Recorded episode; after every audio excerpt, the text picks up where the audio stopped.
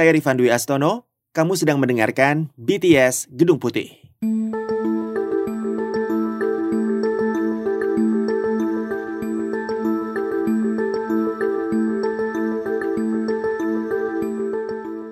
Halo teman-teman, apa kabar? Ketemu lagi di podcast BTS Gedung Putih barengan Rifan dan Patsy. Nah, di episode kali ini kita bukan mau ngomongin soal pandemi, bukan mau ngomongin soal vaksin, tapi kita pengen ngomongin soal isu politik di Amerika.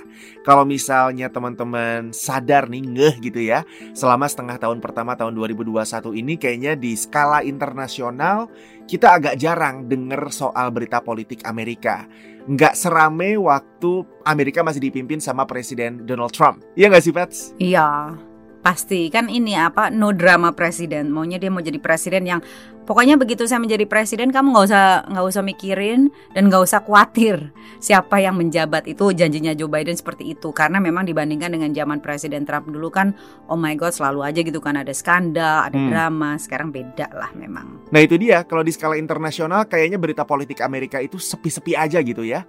Tapi kalau di Amerika Serikatnya sendiri ada satu topik diskusi isu politik yang lagi panas diperbincangkan lah istilahnya.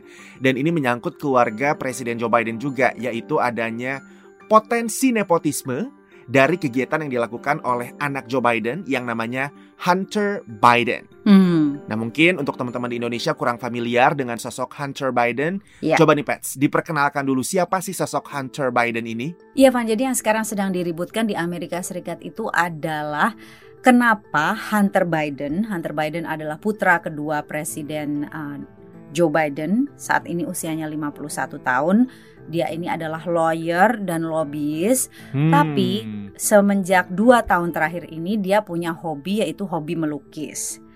Nah, sekarang lagi diributkan karena dia mau menjual lukisannya melalui sebuah galeri dan lukisannya tersebut dihargai antara 75.000 sampai 500.000 US dollar. Berapa tuh? 1 sampai 7 miliar rupiah ya. Iya. Mahal juga. Untuk seseorang yang ya uh, hobi melukis di garasinya dia gitu istilahnya. ini kan orang-orang terus langsung ber, bertanya-tanya, wah ini you know beneran nggak ini ya namanya seni lukis seni rupa itu kan hmm. memang subjektif ya kita nggak bisa tahu uh, lukisan itu harganya berapa karena apa itu kan ya memang that's art is very subjective tapi banyak yes. orang mempertanyakan kalau misalnya si Hunter Biden ini nama belakangnya bukan Biden dan bukan anak presiden apa iya luka, lukisannya itu bisa semahal itu hmm. dan juga ini tentunya membuka ke berbagai isu etika isu nepotisme, isu kolusi, isu penyalahgunaan jabatan orang tua dan sebagainya. Jadi itu yang sekarang sedang disorot di uh, warga Amerika Serikat kenapa Presiden Biden mengizinkan anaknya Hunter Biden untuk melakukan berbagai art deal ini hmm. uh, dan itulah yang sekarang sedang menjadi apa ya kontroversi di Amerika.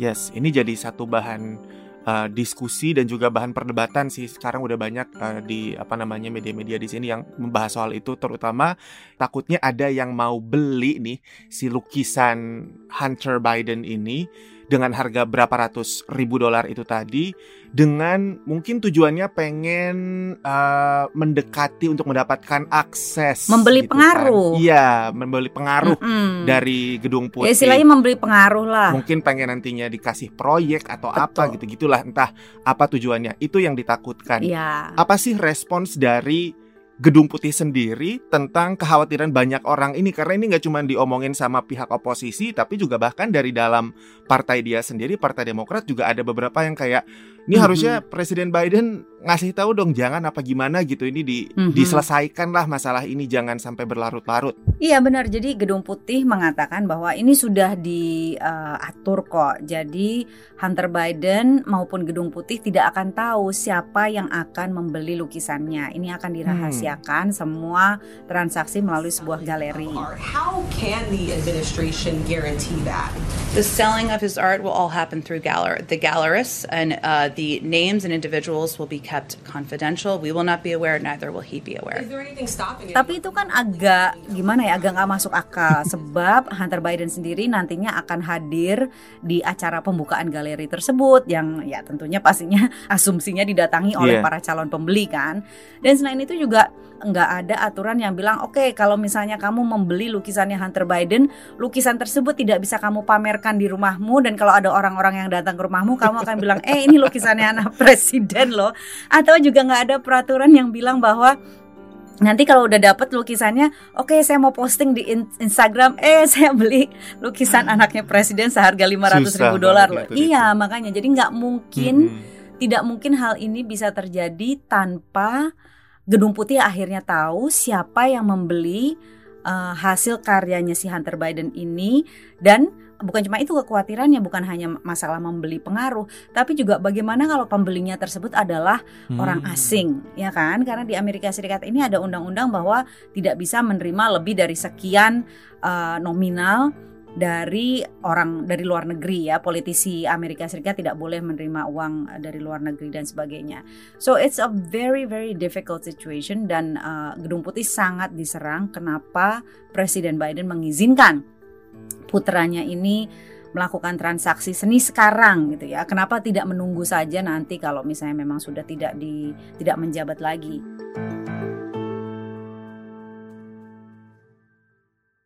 Hunter Biden ini sendiri sebetulnya sosok yang seperti apa sih? Mungkin oke dia anaknya Joe Biden ya namanya aja Hunter Biden udah ketahuan. Tapi dia itu memang selama ini eh, kerjanya dan reputasinya kayak gimana sih? Hmm. Jadi Hunter Biden ini sekarang usianya 51 tahun. Dia adalah seorang lawyer. uh, dulu kuliahnya di Yale. Ini uh, Wow. prestisius sekali universitasnya. Dia bekerja juga sebagai lobbyist dan ya ini uh, mulai hobi melukis selama dua tahun terakhir ini. Warga Amerika Serikat sudah sangat familiar dengan namanya dia karena kisah tragedi pribadinya Joe Biden sendiri ketika Hunter masih kecil.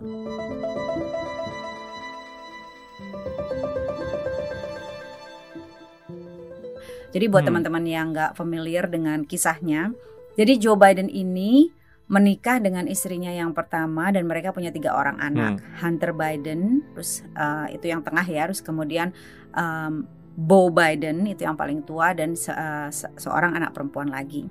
Di tahun 70-an itu dalam satu kecelakaan mobil istri Joe Biden yang pertama meninggal dunia dan anaknya yang perempuan juga meninggal dunia. Yang selamat hanya dua anak laki-laki yaitu Bo Biden dan Hunter Biden. Dua-duanya masih balita. Hmm. Joe Biden saat itu baru saja menang menjadi senator. Oh. Bahkan dia dilantiknya pun di rumah sakit karena harus menjaga dua anak uh, kecilnya yang masih berusaha pulih dari kecelakaan. Ya. Saat itu Joe Biden bilang, kita lihat ya dalam waktu enam bulan, mungkin tidak saya menjadi anak ayah yang baik dan sekaligus senator yang baik. Apabila tidak bisa melakukan dua-duanya, kita bisa cari senator lain karena kedua anak ini tidak punya ayah selain saya, kasarnya begitu. Hmm. Nah, si Bo Biden yang anak yang pertama itu em, dari karirnya kemudian kelihatan seperti akan menjadi putra mahkotanya Joe Biden secara politis ya karena dia eh, mengabdi di militer dan kemudian menjadi eh, jaksa agung di Delaware. Pokoknya punya punya ambisi untuk menjadi politisi. Tapi tragisnya tahun 2015 meninggal dunia karena kanker otak. Ini tentunya pukulan lagi bagi keluarga Joe Biden. Nah, si Hunter Biden agak berbeda. Hunter Biden ini eh, banyak masalah. This October, President Donald Trump's campaign disclosed unverified emails purportedly from Hunter Biden, the son of Democratic candidate and former Vice President Joe Biden. Satu, contohnya tahun 2015 dia menjadi lobbyis untuk sebuah perusahaan di Ukraina. Hmm. perusahaan migas di Ukraina uh, dan kemudian disangkut pautkan dengan posisi ayahnya karena waktu itu ayahnya jadi wapres kan ya Ya. Joe Biden wapresnya Barack Obama uh, yang juga em, apa ya me- menyetir politik luar negeri Amerika Serikat terhadap Ukraina uh, yang menimbulkan kesan bahwa ada KKN dan sebagainya. The emails suggest Hunter may have been paid by Ukrainian energy company Burisma to seek preferential treatment from his father During his itu time in the itu Obama isu. Dan kemudian isu yang kedua adalah si Hunter Biden ini adalah seorang eh, penderita adiksi. Jadi dia adiksi kokain, adiksi crack. Crack itu apa sih? Putau ya. Heeh.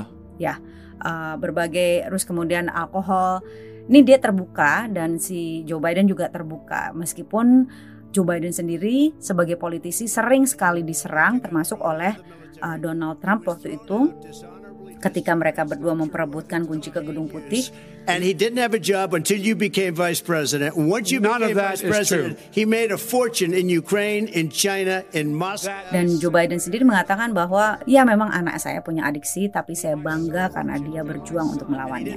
My son, like a lot of people, like a lot of people we know at home, had a drug problem. He's overtaken it. He's he's he's fixed it. He's worked on it, and I'm proud of him. But why was Memang ternyata eh, reputasinya lumayan bermasalah gitu kan. Termasuk sekarang dengan adanya eh, rencana untuk art deal atau perdagangan eh, hasil karya seninya dia sendiri. Tapi isu nepotisme sendiri di Amerika khususnya di eh, Gedung Putih seumum apa sih Pets di beberapa tahun terakhir ini deh misalkan eh, dalam dua dekade terakhir dari zamannya eh, George W. Bush Hmm. sampai sekarang. Wah kalau dari zamannya George W. Bush itu kan ketika dia masih di Gedung Putih anak-anaknya masih kecil kan, Mhm. Jenna dan Barbara Bush masih kecil. Terus kemudian eh, Obama. setelah itu Obama, Malia dan Sasha juga masih kecil. Jadi isu nepotisme ya nggak ada karena memang anak-anaknya juga belum ngapa-ngapain gitu kan, Hmm. masih masih remaja, masih kecil, belum belum mentas. Tapi kemudian ketika Presiden Trump menjabat, nah itu banyak sekali kasus uh, paling tidak masalah etika antara nih anak-anaknya Ivanka Trump, Donald Trump Jr., Eric Trump, menantunya Jared Kushner dituduh apa ya memanfaatkan posisi Presiden Trump di Gedung Putih untuk memperkaya diri melalui berbagai bisnis deals mereka, ya kan? Uh, Hmm. Tentunya dengan nama Trump itu akan mempermudah mereka uh, melakukan berbagai ya apa pun lah bisnis dealing di dalam dan di luar negeri. And it's been a productive morning, to say the least. President Trump has been accused of running the country like a family business when he appointed Ivanka Trump and her husband Jared Kushner as advisors in 2017. Sudah ada satu penyelidikan yang menunjukkan bahwa keluarga Trump ini, anak-anaknya Trump ini um, mendapatkan keuntungan ratusan juta dolar uh, Wow. karena memanfaatkan nama ayah mereka. Well, this is you know this is an investigation. Um, tapi ya itu sebetulnya kalau dibandingkan dengan keluarga Trump yang memang jelas-jelas bisnis dealingnya banyak termasuk di Indonesia kan ya uh, dengan Haritanu kan Mhm. um, ada tuh berbagai proyek di Lido dan juga di Bali. Bali. You know dibandingkan dengan hal tersebut sebetulnya orang bisa bilang aja what Hunter Biden is doing itu nothing ya kan cuma paling beberapa lukisan beberapa ratus ribu US dollar beberapa miliar rupiah. Tapi habis itu sudah lah ya maksudnya dibandingkan dengan anak-anak Trump kan nggak seberapa. But it's still it's still a problem ya kan? Masih aja masalahnya kolusi masalahnya nepotisme. Jadi ini benar-benar uh, membuat pusing buat gedung putih. Paling tidak secara secara optik ini sangat-sangat melanggar etika. Apalagi memang dari awal Presiden Joe Biden juga udah menyajikan bahwa dia ingin membuat sebuah uh, pemerintahan atau kabinet yang bersih ya Pets ya, yang lepas dari segala masalah etika juga kan. Mhm. Ya, karena waktu itu Presiden Biden mengatakan bahwa yang namanya pemerintahan Donald Trump itu uh, termasuk yang paling korup dalam sejarah Amerika modern. Dan dia menjanjikan bahwa dia akan berbeda. Dia berjanji dia akan lebih bersih, uh, termasuk bahwa anak-anaknya tidak akan pernah menjabat di Gedung Putih. Uh, tapi ya akhirnya isu-isu seperti ini meskipun ini hanya masalah jualan lukisan, tetap saja menjadi uh, ganjalan. Apalagi karena janjinya itu kan akan bersih sekali. So this kind of thing is really problematic.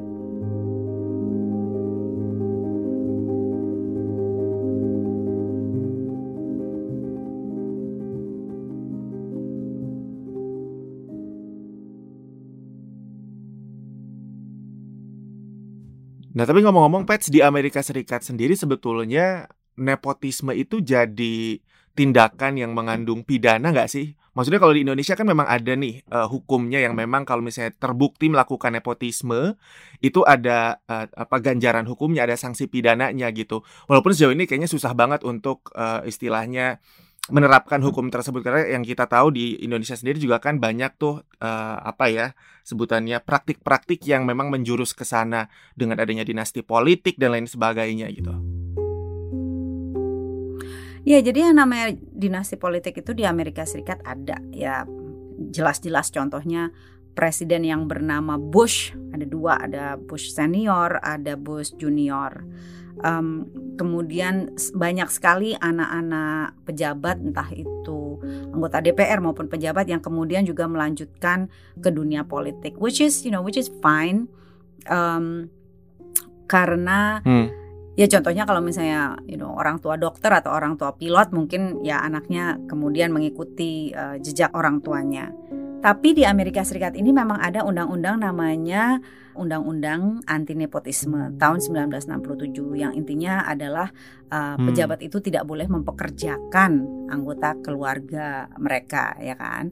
Uh, itu ada undang-undangnya yep. dan bahkan diciptakannya tahun 67 karena waktu itu banyak sekali keluarga Kennedy yang masuk ke dalam pemerintahan dan main asal tunjuk kanan kiri aja gitu. Jadi bahkan disebut sebagai the Bobby Kennedy Law.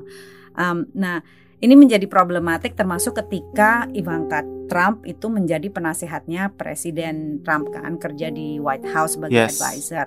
Nah si Presiden Trump bilang oke okay, kalau gitu si Ivanka Trump ini nggak kita gaji. Uh, itu sebagai salah satu cara uh, pemerintahan Trump untuk menghindari sanksi dari pasal undang-undang anti nepotisme ini. She's clearly taking the penalty for nepotism, but not concerned about it.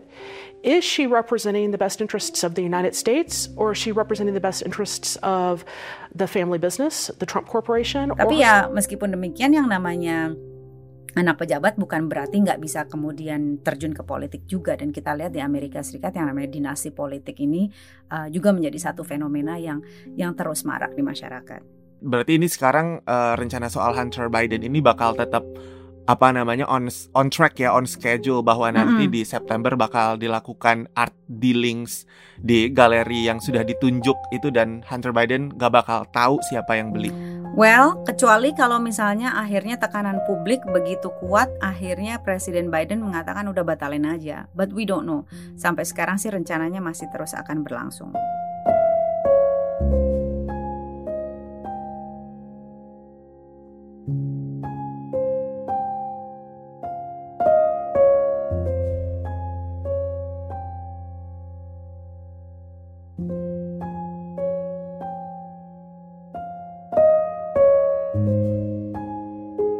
Ikuti berbagai cerita dari kediaman dan kantor Presiden Amerika Serikat bersama koresponden Gedung Putih VOA, Patsy Widakuswara, dalam podcast produksi VOA Indonesia, BTS Gedung Putih.